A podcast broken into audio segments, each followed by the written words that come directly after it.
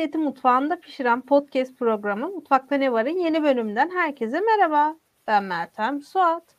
Bugün mutfağımızda Amerika'da gündemi haftalardır işgal eden kürtaj yasaklarını, kürtaj yasaklarının tarihçesini ve Türkiye'deki durumun ne şekilde ilerlediğini konuşacağız. Konuğumuz Türkiye'de Kürtaj, AKP ve Biyopolitika kitabının yazarı Doktor Sedef Erkmen. Sedef Hanım hoş geldiniz.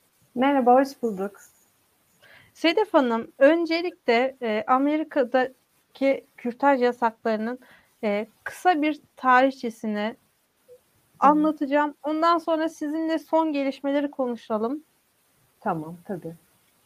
Şimdi bilindiği gibi Amerika'da kürtaj e, ya, kürtaj yasası e, 1973 yılından bu yana ilk defa yasaklanacak. Şöyle 1973 yılında Roe v. Wade kararı ile birlikte Amerika'da tüm eyaletlerde kürtaj serbestleşmişti.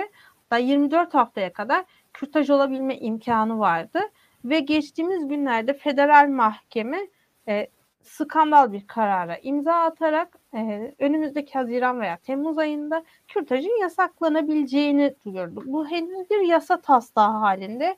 Bu yasa taslağını e, bir haber sitesi sızıntı olarak almış ve kamuoyuyla paylaşmış.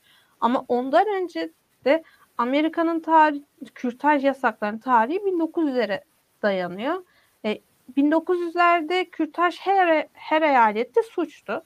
Ama 1962 yılına gel, gelindiğinde televizyon sunucusu Sherry Funkbin kürtaj olmak istediğinde Arizona eyalet yasaları buna izin vermedi ve kürtaj olmak için İsveç'e gitti. Kendisi bir TV sunucusu olduğu için bu kamuoyunda epey bir tepki çekmiş.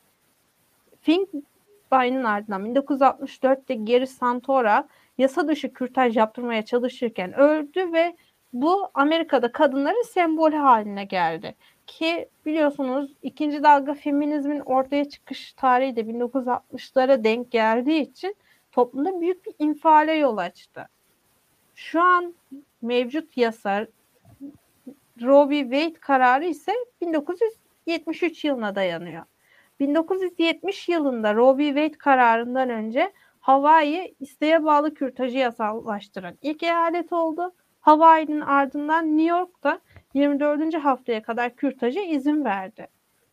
Roe v. Wade kararı ise 1973 yılında 3. çocuğuna hamile olan Roe isimli bir kadının kürtaj yasaklarının anayasaya aykırı olduğu gerekçesiyle yerel savcıya dava açması ve federal mahkemenin Roe'yu haklı bularak e, kür, kürtajı her eyalette serbestleştirmesi anlamına geliyor. Şu an yürürlükte olan kürtaj serbestleştirme maddesi de Roe v. Wade kararına dayanıyor. Ancak geçtiğimiz aylarda Amerikan Federal Mahkemesi üyeleri skandal bir yasa tasarısına imza atarak Roe v. Wade kararını iptal etmeye hazırlandıklarını duyurdu. Ee, Roe v. Wade kararının iptalinin e, öğrenilmesinin ardından Amerikan kamuoyunda büyük bir infiale yol açtı. Şu an başta Los Angeles, New York ve Washington DC olmak üzere birçok eyalette kürtaj yasağının iptal edilmesi için mitingler düzenleniyor. Hatta e, Wisconsin'de kürtaj karşıtlarının ofisine molotovlu saldırı düzenlendi.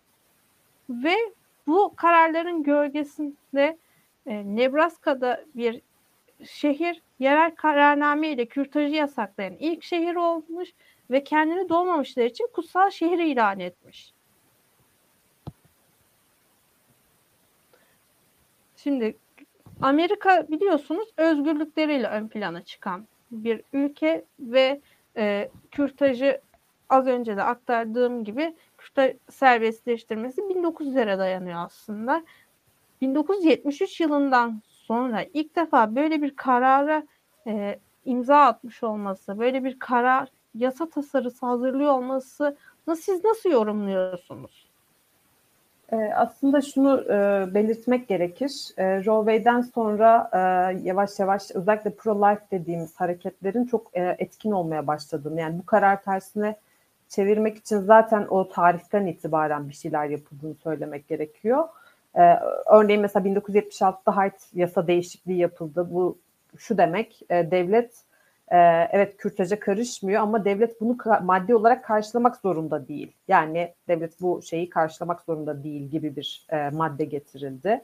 Ee, yine 92 yılındaki dava ile beraber bir takım yeni şartlar getirilebileceğine dair işte kürtaj yapmaya ilişkin işte izin şartı olabilir, işte ne bileyim bekleme süreleri getirilebilir. Eğer hani gerekirse bunlar yük oluşturulmayacaksa, oluşturmayacaksa bu tarz e, şartlar getirilebilir gibi e, maddeler eklendi. Daha sonra Bush döneminde ve Trump döneminde çok fazla kısıtlamaların arttığını görüyoruz özellikle e, trap yasaları dediğimiz yani kürtaj sağlayıcıların hedef alan uygulamaların ön plana çıktığını yani kürtaj klinikleri açmak ya da e, bu klinikleri sürdürmeyi çok zorlaştıran maddelerin getirildiğini dolayısıyla pek çok yerde kürtaj kliniklerinin kapatıldığını aslında ve dolayısıyla da e, pek çok eyalette e, kürtaj hizmetine ulaşamayacak derecede kliniklerin olmadığını, bunun için seyahatlerin gerektiğini görüyoruz aslında.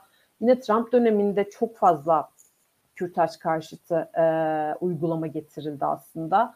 E, bun, bunlardan biri mesela işte Global Gag Rule dediğimiz yani yabancı e, sivil toplum kuruluşları eğer aile planlaması metodu olarak e, kürtaj hizmeti veriyorsa ya da bunun danışmanlığını veriyorsa sunuyorsa e, ABD'den fon alamayacağı yönünde e, bir karar var. Bunu tekrar uygulamaya soktu Trump. E, yine aile planlaması hizmeti veren kuruluşları Medicaid programından dışladı. Doktorlara vicdani red hakkı verdi istedikleri zaman.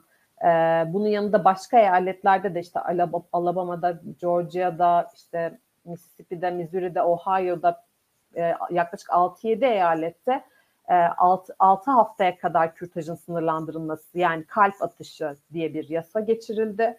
Yani ne demek? İşte 6 haftaya kadar ancak kürtaj e, yapılabilir şeklinde. E, bu da tabii yasak kılmakla neredeyse eşdeğer e, hale gelen bir şey. Bu nasıl geçiriliyor tabii ki? Bu e, yüksek mahkemede işte özellikle Trump'ın atamalarıyla beraber e, muhafazakarların çoğunlukta olmasıyla bu yasalar geçebiliyor.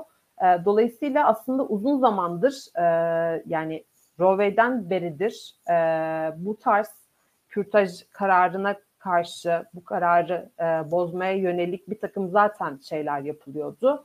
E, bu şeyin de sızması da çok şaşırtıcı o anlamda değil aslında. Bu uzun zamandır özellikle işte Bush, Trump gibi e, daha işte popülist, sağ, otoriter e, bir takım yönetimlerin e, genel olarak hedef aldığı uygulamalardan biri kürtaj. E, dolayısıyla da e, böyle bir şeyin sızması e, bir yanıyla çok şaşırtıcı değil diyebiliriz aslında. E, tabii ne olabilir? Böyle bir şey geçerse eğer, e, bu eğer bu federal mahkemeden geçerse e, yak 50 eyaletin yarısı neredeyse. Çünkü eyaletlere bırakılacak eğer geçerse. E, eyaletler kendi kararlarını kendileri verebilecekler. E, bu da şu anlama geliyor. E, neredeyse yarısında kürtajın yasaklanması veya kısıtlanması yönünde bir takım adımlar atılacağı e, anlamına geliyor diyebiliriz.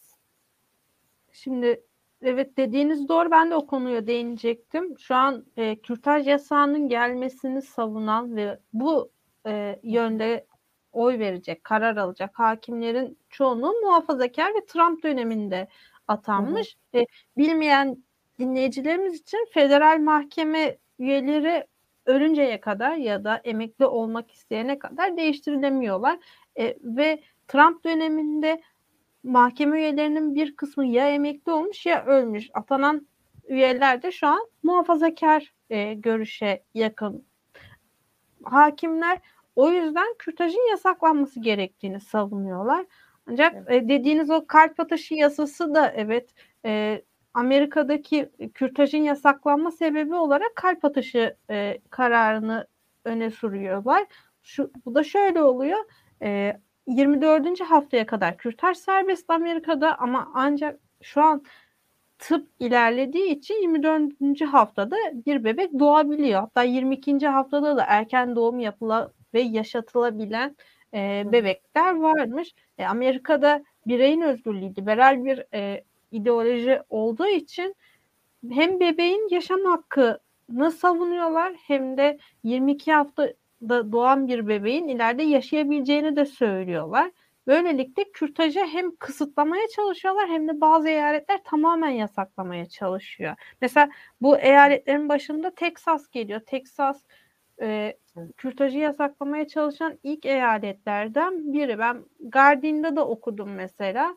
E, Guardian'ın makalesinde de şöyle söylüyor. Kürtaj yasaklanırsa özellikle kürtaj yaptırmaya çalışan ve, ve durumu olmayan siyahi ve yoksul kadınlar e, kürtaj alamayacaklar, yurt dışına gidemeyecekler. E, bu da e, ciddi bir soruna yol açacak. Geçtiğimiz yıllarda da siyahi kadınlar kürtaj yapamadığı için çok fazla e, nasıl desem Amerika'da suç oranını arttırdığına dair bir hipotez var mesela.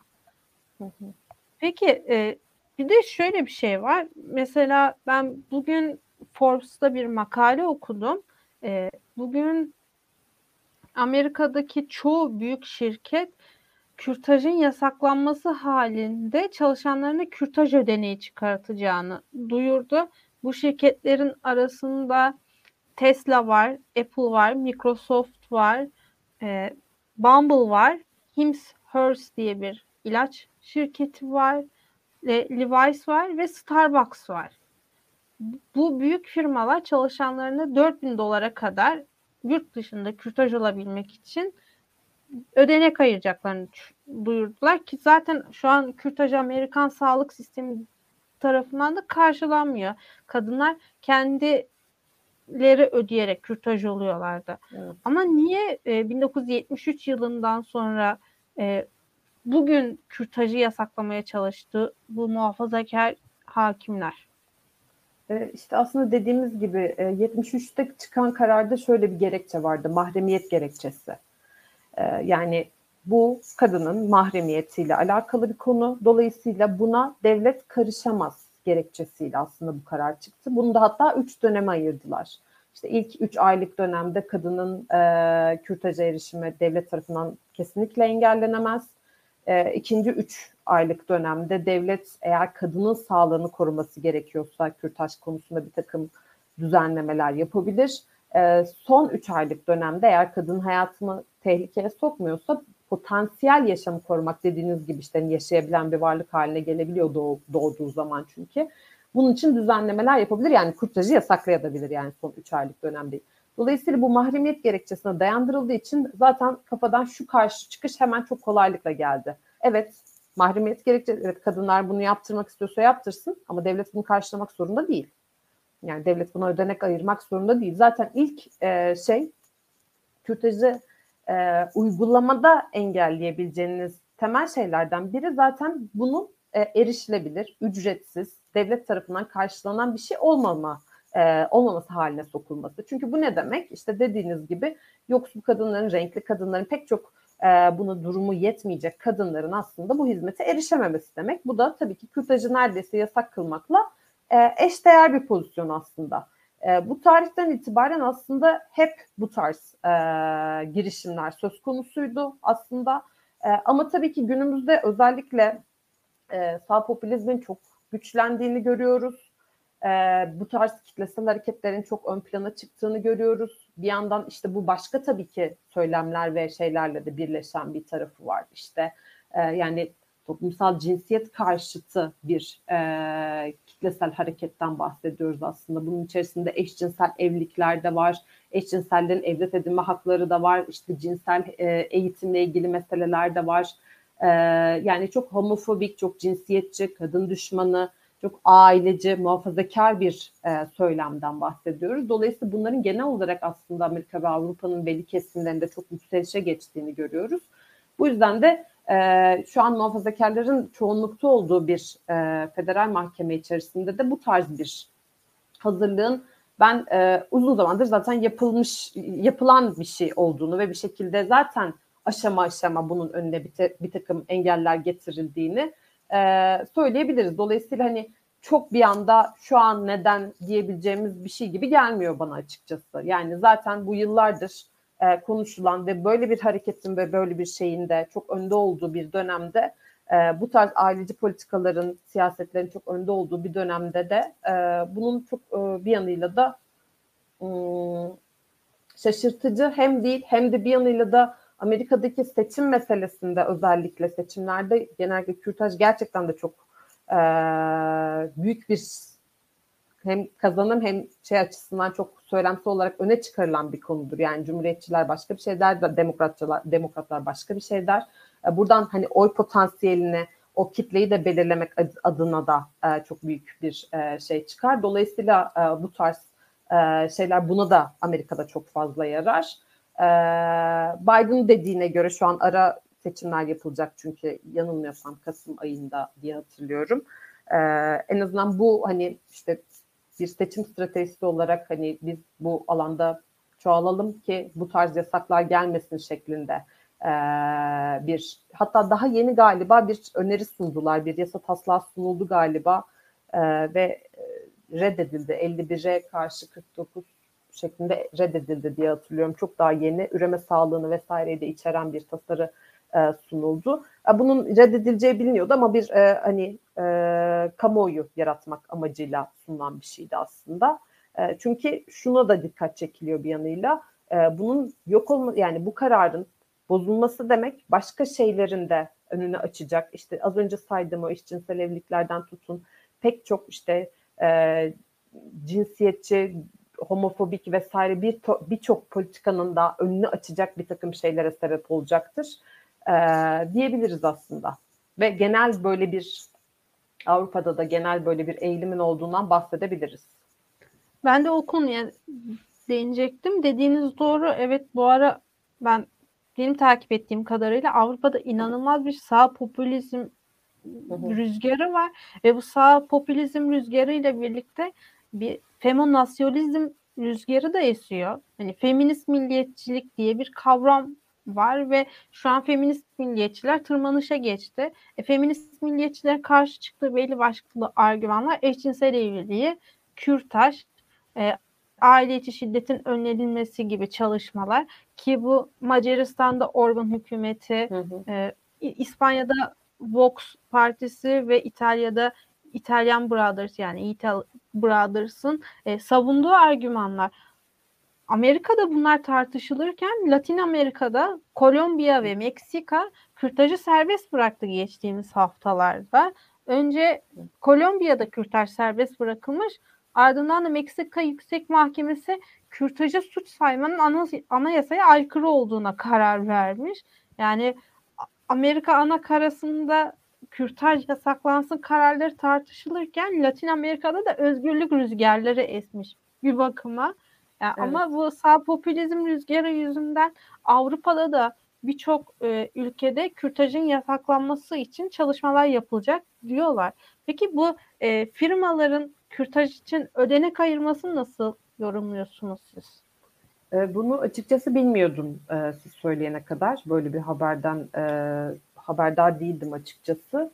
E, şimdi bir takım şeyler artık zaten böyle devletin genellikle bu tarz otoriter devletlerin ve bu tarz e, muhafazakar e, sağ e, görüşlerin çok daha fazla pek çok devletin karşılaması gereken şeyleri STK'lara ya da işte başka aktörlere bıraktığını görüyoruz. Aslında pek çok durumda Türkiye için de geçerli bu. E, pek çok şeyi aslında STK'lar ve bir takım başka kurumlar üzerinden, başka aktörler üzerinden e, sağlamak söz konusu.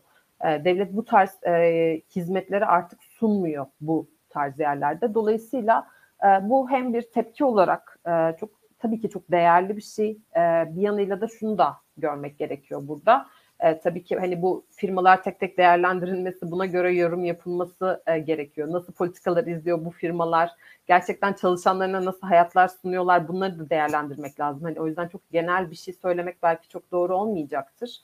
Ee, hani biliyoruz mesela Starbucks çalışanlarının daha yeni bu konularda neler söylediğinden bahsettik.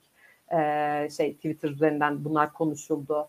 Ee, dolayısıyla hani tabii ki e, bu çalışanlara nasıl bir e, şey verildiğiyle gerçekten ne, ne gibi haklar verildiğiyle beraber tartışılması gereken şeyler.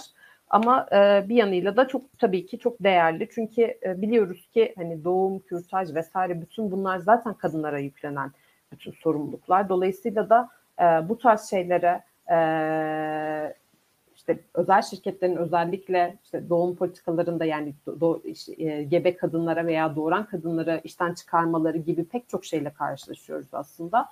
E, bu tarz desteklerin tabii ki çok önemli olduğunu düşünüyorum. Ama hani çok genel bir şey söylemenin de şu an hani haberi de yeni öğrendiğim için çok doğru olmayacağını söyleyebilirim. Daha bir analiz açıkçası. Yani şöyle Türkiye'deki LinkedIn e, sayfalar timeline'ında e, regli izni tartışılırken ya regli demeyin regli ayıp bir şey işte çalışanlara regli izni verilir mi tartışması sürerken hani bir şirketin çalışanın kürtaj olabilmesi için 4000 dolar e, bütçe ayıracağını duyurması gerçekten bir hasetlik rüzgarı estirdi evet. bana doğru. Evet aynen Türkiye'de yaşamak hiç stresli değil bu arada. Yani biz İstanbul Sözleşmesi için e, kendimizi duyuralım diye uğraşırken e, orada evet. şirketler çalışanlarının ki Starbucks çalışanların dediğiniz gibi hani neler yaşadığını anlattıktan sonra Starbucks'ın bugün çıkıp biz Amerika'daki çalışanlarımıza 4000 dolar kürtaj bütçesi ayırdık demesi beni biraz dumura uğrattı. Türkiye'deki çalışanları e, zor çalışma şartlarından şikayetçi olurken ve sendikalaşmaya giderken Amerika'daki baristalara kürtaj bütçesi ayrılacak olması gerçekten gene Türkiye'nin farkını ortaya koyduğu bir alan oldu. Ama şöyle bir şey var. E, bu dediğiniz gibi Avrupa'da evet bir sağ popülizm rüzgarı esiyor, Amerika'da esiyor. Ama o sağ popülizm rüzgarının esmesinin biraz da sebebi hem son yıllarda Amerika'ya ve Avrupa'ya çok fazla göçmen gitmesi hem de bir Katolik rüzgarı da esiyor. Bir Papa destekli e, dine dönüş rüzgarı da esiyor gibi geliyor bana. Evet, evet kesinlikle. Zaten bu sağ popülizmin çok fazla e, yani e, milliyetçi bir popülist söylem içerisinde zaten bunların hepsi yer alıyor diyebiliriz. Yani çok işte göçmen karşıtı, ırkçı, e, çok daha militarist, şiddet yanlısı e, ve dediğiniz gibi aslında hani daha böyle e, ilk başladıkları zaman e, bu hareketler daha yerel bir takım özellikler taşınırken işte özellikle bunun içerisinde Katolik kilisesi çok aktif e, rol oynuyordu. Hala çok aktif rol oynuyor ve ama bir yerden sonra çok fazla kitleselleşen bir hareket haline geldi ve içerisinde çok farklı aktörlerin e, yer aldığını söyleyebiliriz. E, bu tabii ki şu an özellikle Avrupa'da baktığımızda e, çok fazla bir politik malzeme haline gelen özellikle göçmen karşıtlığı meselesi gerçekten de e, işte günah keçisi e, haline getirilmesi işte onlar yüzünden işsizlik var, onlar yüzünden şöyle var işte onlar bizim işte e, zaten doğum kontrol şey e, doğum oranları çok yüksek biz azınlıkta kalacağız e, ileride gibi pek çok şeyle beslenen aslında halkı da bu bağlamda işte çok popülist bir söylem içerisine çeken bir tarafı var.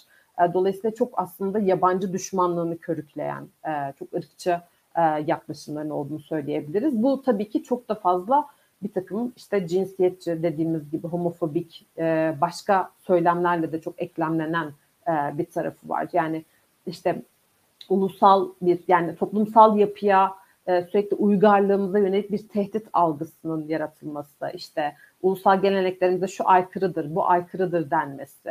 E, dolayısıyla hani bu, bu tarz şeylerin bunlarla yükseltildiğini söyleyebiliriz. Tabii ki Türkiye burada tam olarak bu pozisyonda durduğunu söyleyemeyiz. Yani çok birebir aynı şekilde ilerlediğini en azından söyleyemeyiz. Tabii ki de Türkiye'de de sağ popülizmden bahsediyoruz ama e, yani Avrupa'dakiyle birebir aynı şekilde bir kitleselliğin en azından e, olmadığını söyleyebiliriz. Yani Türkiye'de bu daha e, hükümet e, tarafından temsil edilen bir söylem olduğunu söyleyebiliriz aslında e, Türkiye'deki mevzuların başka türlü ilerlediğini söyleyebiliriz. Ama e, dediğiniz gibi e, bu şu an için günümüzde çok fazlaca kullanılan e, bir söylem haline gelmeye başladı.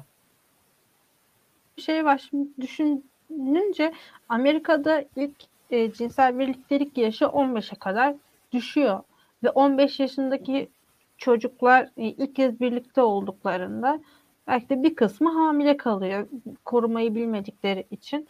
E, kürtajı yasaklarlarsa 15 yaşında bir çocuk doğum mu yapmak zorunda kalacak? Yani Zaten, o çocuk evet. ne yap ne yapacak bundan sonra? Bu şey mi? Geleneksel Amerikan toplumunu bir araya getiriyoruz. Bir ara hatırlarsanız 80'lerde AIDS çok patladığında hı hı. Amerika'da gelinlikli Barbie satışları patlama yapmış mesela. Geleneksel aile yapısını temsil etsin diye. Gene 15 yaşındaki çocuklara gelinlikli Barbie mi satacaklar? Bakın aslında olmanız gereken bu. Gelinlikli ve hamile Barbie. Ve hamile Barbie'nin içinden de küçük bir bebek çıkıyormuş. 90 ee, nesli hatırlar belki. Z kuşağı bilmez ama hani evet. bu çocuklara tekrar onu mu aşılayacaklar? Evet bu bu çok çok yönlü bir politika. Yani bu tarz şeyler e, tek bir yerden ilerleyen şeyler olmuyor çoğu zaman. Çok aileci değerlerin yükselişe geçmeye başladığını görüyoruz ama tabii hani hangi aile, kimler, kimler çoğalsın? Yani bir yanıyla çok öjenik politikalarla beraber yürüyen yani e, çünkü dediğiniz gibi aslında kürtaj hizmetini e, yasaklamak demek aslında kadınların çoğunu ölüme atmak demek. E, çünkü bu şu şekilde olmuyor. Kürtaj yasaklandığı zaman kürtaj bitmiyor. Böyle bir yani dünyanın hiçbir yerinde hiçbir zaman bu, bu şekilde bir sonuç vermedi. Aksine kadınların bu uğurda merdiven altı yöntemler dediğimiz ya da başka yöntemler ya da geleneksel yöntemlerle başka bir takım şeylerle kendilerini sakatlamalarına ya ölmelerine ya işte başka bir takım sorunlar yaşamalarına sebep olan bir şey oldu. Dolayısıyla hani bunun çözümü işte aileciliği yükseltelim, işte doğum oranlarını arttıralım vesairenin e, çözümü asla kürtajı yasaklamak hiçbir zaman olmadı. Çünkü kadınlar zaten e, bir şekilde doğum kontrol yöntemlerine erişebildikleri zaman bu da zaten kürtaja en büyük sebebiyet veren şeylerden biri buna ulaşmanın güçlüğü aslında oluyor. Buna ulaştıkları zaman zaten e, kürtaj hizmetine e, gerek duyulması çok çok düşen bir orana sahip oluyor. E, dolayısıyla hiçbir kimse de zaten hani e, bir doğum kontrol yöntemi olarak sadece bunu kullanan kadınlar böyle bir şeyin peşinde zaten değil. E, dolayısıyla da bu buna sebep olmayacak. Yani o e, işte şeyin artmasına, popülasyonun artmasına, işte bir takım istenilen ailelerin kurulmasına vesaireye zaten sebep olacak şeyler değil. Bu çok daha büyük bir baskıya ve çok daha büyük ölümlere, sakatlıklara, bir takım daha kötü sonuçlara sebep olacak şeylerden biri. E, bu da dediğiniz gibi çok fazla böyle işte gelenek, e, aile, e, hatta bu sızdırılan belgede de bu kavramlar e, dikkatimi çekti benim işte e, şey denmesi. E, çünkü işte Roe ve e, davasının işte e, toplumsal anlamda zararlı sonuçları var. Bu ülke tarihimize ve geleneklerimize kürtajın bir yeri yok e, gibi söylemler e, kullanılmış o taslakta da. E, dolayısıyla da hani bu, bu tarz böyle işte gelenek gibi söylemlerin kullanılması, işte belli uygarlığımızın bozulacağı tehdidinin, e, işte bir dış tehdit vesaire gibi pek çok şeyin aslında kullanılması e, çok böyle bütünlüklü ve çok katmanlı bir politikaya işaret ediyor diyebiliriz aslında. Ya, ben şunu da düşünüyorum. Şimdi yavaş yavaş Türkiye'ye de değinmeye gelirken şimdi. Amerika'da e, sağ popülistler kürtajı hedef alıyor. Dolayısıyla kadınlar hedef alınıyor. Avrupa'da sağ popülizm yükseliyor. Kadınlar hedef alınıyor. E, Türkiye'de zaten e, devamlı bir kadın karşıtı söylem var. İşte üç çocuk yapın, şunu yapın, bunu yapın diye. Bu sağ popülistlerin kadınlarla alıp veremediklerine neden konu dönüp dolaşıp bize geliyor? Mesela şu anda da Türkiye'de tartışılan en büyük konu ne? Bir haftadır Canan Kaftancıoğlu kararı. E, Canan. Kaftancıoğlu kararı gene bir kadın üzerinden gündem dönüyor ve bir kadına yaşatılan hukuksuzluğu tartışıyoruz. Bu arada Canan Kaftancıoğlu'nun tabii ki e, yanındayız. Hani onu desteklemeye devam ediyoruz. Hani konu dönüp dolaşıp kadınlara geliyor ve anlamıyorum bunu. Neden devamlı gündem konusu haline geliyoruz? Bizimle ne alıp veremediğiniz var. De hani oradan da Türkiye'ye geçeceğim. Şimdi ben geçtiğimiz hı hı. aylarda Kadir Has Üniversitesi'nden Deniz Altuntaş hocayla bir bölüm kaydetmiştim. Kendilerine Türkiye'de kürtaj araştırması raporu vardı. O Hı-hı. raporda mesela e, Sağlık Bakanlığı'na bağlı 200 devlet 295 devlet hastanesinden sadece onu herhangi bir şart istemeden kürtaj hizmeti sağladığını söylemiş. 185 tanesi de kürtaj yapılmıyor diyor. Evet. Ve çoğu doktor da e, kürtajı isteğe bağlı kürtaj yaptırmanın e, yasak olduğunu söylemiş kendilerini arayanlara. Evet. E şimdi Türkiye'deki durumu nasıl karşılaştırıyorsunuz siz Amerika ve Avrupa ile bakınca? Türkiye'deki durum da çok benzer bir durum aslında. Türkiye'de de çünkü yani hani genel olarak kürtaj tarihine baktığımızda hani tabii ki e, istisnaları olmakla beraber işte hani dediğiniz gibi 19. yüzyılda işte yasaklama yönünde bir takım politikalar daha 1950-60'lara 70'lere geldiğimizde daha kürtaj yasalarının liberalleştiği e, ve günümüzde de e, işte ya yasallaştığı ya kısıtlanmaya çalışıldığı hani ülkelerin konjonktürüne ve şeyine göre yaklaşımına göre bir süreç söz konusu aslında. Türkiye'de de 1983'ten beri e, kürtaj yasal aslında. Bununla ilgili hala e, yasal olarak bir düzenleme yapılmadı. Ama e, özellikle 2008'deki üç çocuk söylemiyle ve 2012'deki işte kürtajın cinayet olduğu yönündeki söylemlerle beraber e, başlayan bir süreç söz konusu aslında. E, şu an gelinen noktada işte bahsettiğiniz Kadir Has Üniversitesi'nin Toplumsal Cinsiyet Merkezi'nin yaptığı e, şey araştırmada da olduğu gibi devlet hastanelerinin çoğunda kürtaj hizmetinin verilmediğini görüyoruz. Bunun dışında birçok sorun olduğunu görüyoruz aslında. Yani bunun e, bir anda başlayan bir süreç olmadığını da farkına varmamız gerekiyor aslında. Yani özellikle sağlıkta dönüşüm programının buna çok büyük etkileri olduğundan bahsedebiliriz. Yani ne gibi işte doktor yani bu sağlıklı dönüşüm programı ile yaratılan sistemin e, kürtaj meselesinde nasıl bir etkisi olduğunu da görmemiz gerekiyor. İşte doktorların bir yandan doktorların tarafından baktığımızda işte e, kürtajla ilgili meselelerde sağlık şey mesleki sorumluluk sigortasını kullanamıyorlar. Bir yandan fişlenme korkusu yaşıyorlar. Bir yandan e, kürtaj performans puanı çok düşük. Dolayısıyla bundan dolayı yapmak istemiyorlar. Bir yandan söylemsel olarak verilen, hala yasal değil, söylemsel olarak verilen bir vicdani ret hakkı e, söz konusu. Dolayısıyla çok kolaylıkla ben ben yapmıyorum deyip işin içinden çekilebiliyorlar.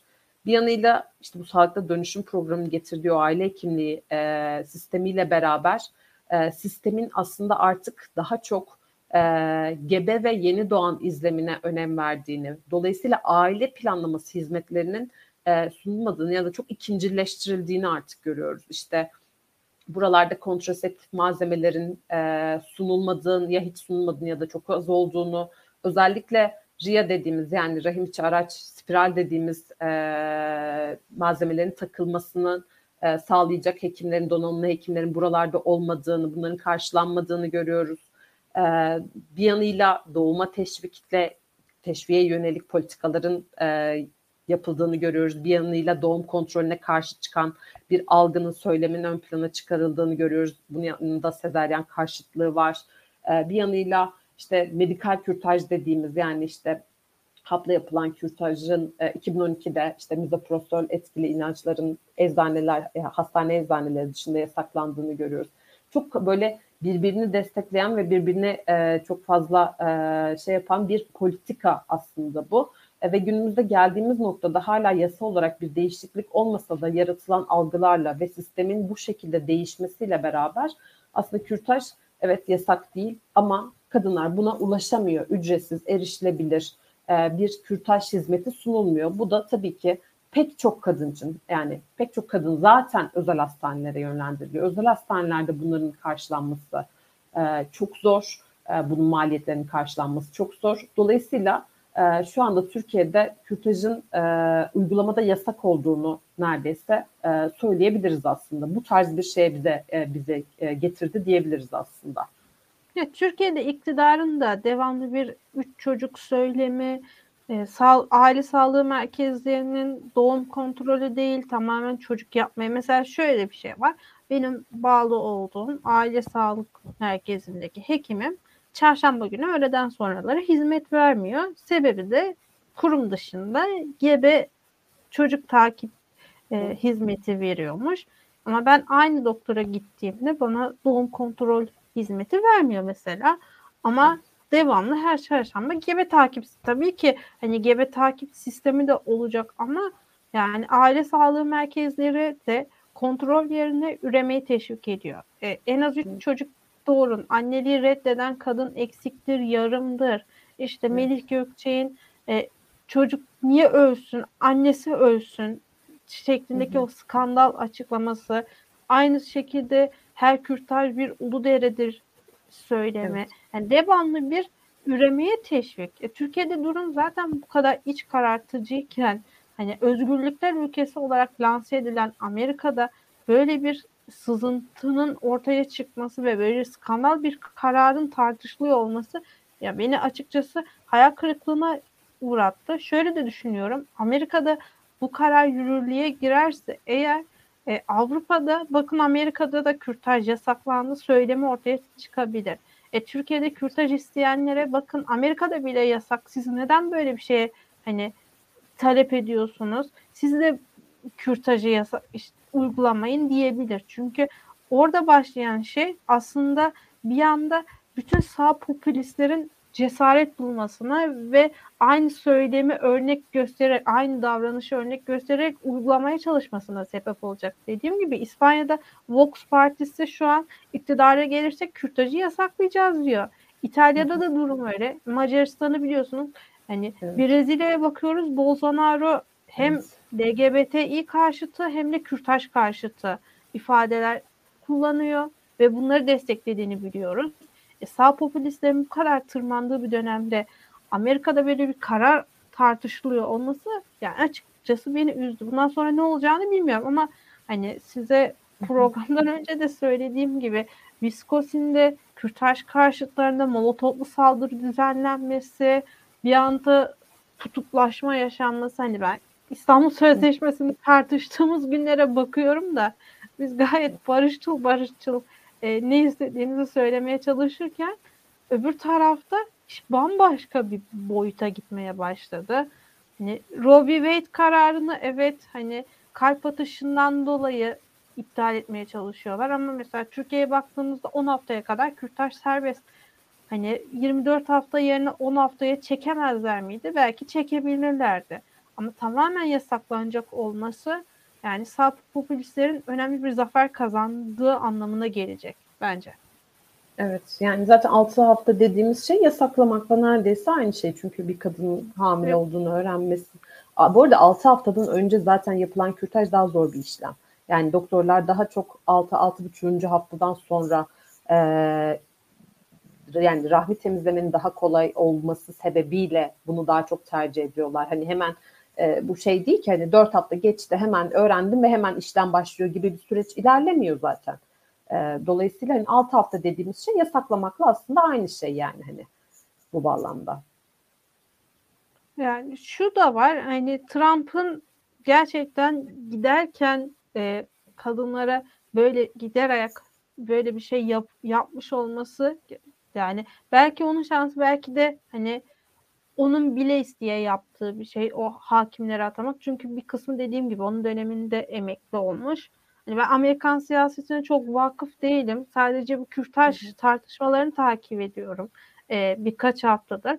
Ama iş farklı bir boyuta dönüyor. Hani şu an on binlerce kişi hala Amerika'da sokakta e, benim bedenim benim kararım sloganıyla kürtaj yasağının uygulanmaması gerektiğini söylüyor. Bu slogan bana bir yerden tanıdık geldi ama. yani e, dediğim gibi Trump döneminde böyle bir şey, Trump'ın atadığı hakimler tarafından böyle bir şey yaşanmış olması belki de yani Trump şu an ne hissediyor bilemiyorum. E, Amerika'da hani özgürlükler ülkesinin bir anda anti özgürlük karşıtı bir şeyi uygulamaya çalışması ki 73'ten bu yana neredeyse 50 sene sonra böyle bir şey uygulamaya çalışıyor olması hani ilk duyduğumda ben epey bir şok olmuştum. Ondan sonra ne değişecek bilmiyorum. Ben şirketlerin destekleme kararını da açıkçası dediğim gibi hem şaşırdım hem de olumlu buldum. O muhafazakarlığa karşı, sağ popülizme karşı şirketler de tarafını belli etti. Bundan sonra ne gibi karar alacaklar ki bu karar hani kürtaj ödeneği açıklayacak açıklayan şirketlerin başında da Tesla geliyor. En erken o açıklamış. Hani hı hı. biliyorsunuz Elon Musk daha yeni Twitter'ı satın aldı. İfade özgürlüğünü destekleyeceği iddiasıyla şimdi böyle bir şey destek veriyor. Yani Elon Musk da bir yerde bakın işte böyle böyle bir şey var. Ben de hani ifade özgürlüğünü, tüm özgürlükleri destekliyorum hamlesi de yapmış olabilir. Evet, Peki bundan sonra sizce ne olur Amerika'da? E, açıkçası ben günümüzdeki trendin biraz şöyle bir yöne doğru evrildiğini düşünüyorum.